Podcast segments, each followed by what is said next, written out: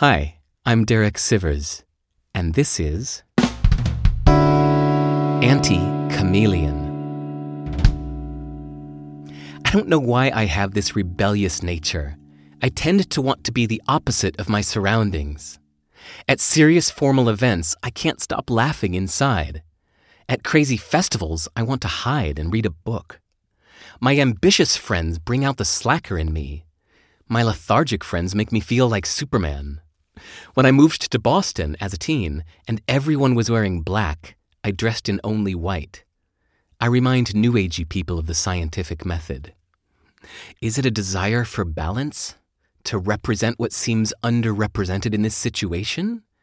Is it my love of seeing the other side?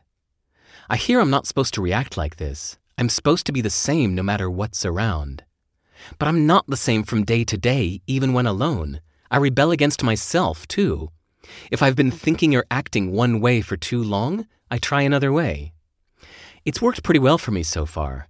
I'm super motivated by the horror of seeing the opposite of what I want. Seeing someone waste their talent motivates me to get back to practicing and creating. Seeing a person in horrible health motivates me to be healthy. Seeing someone freaking out motivates me to be calm.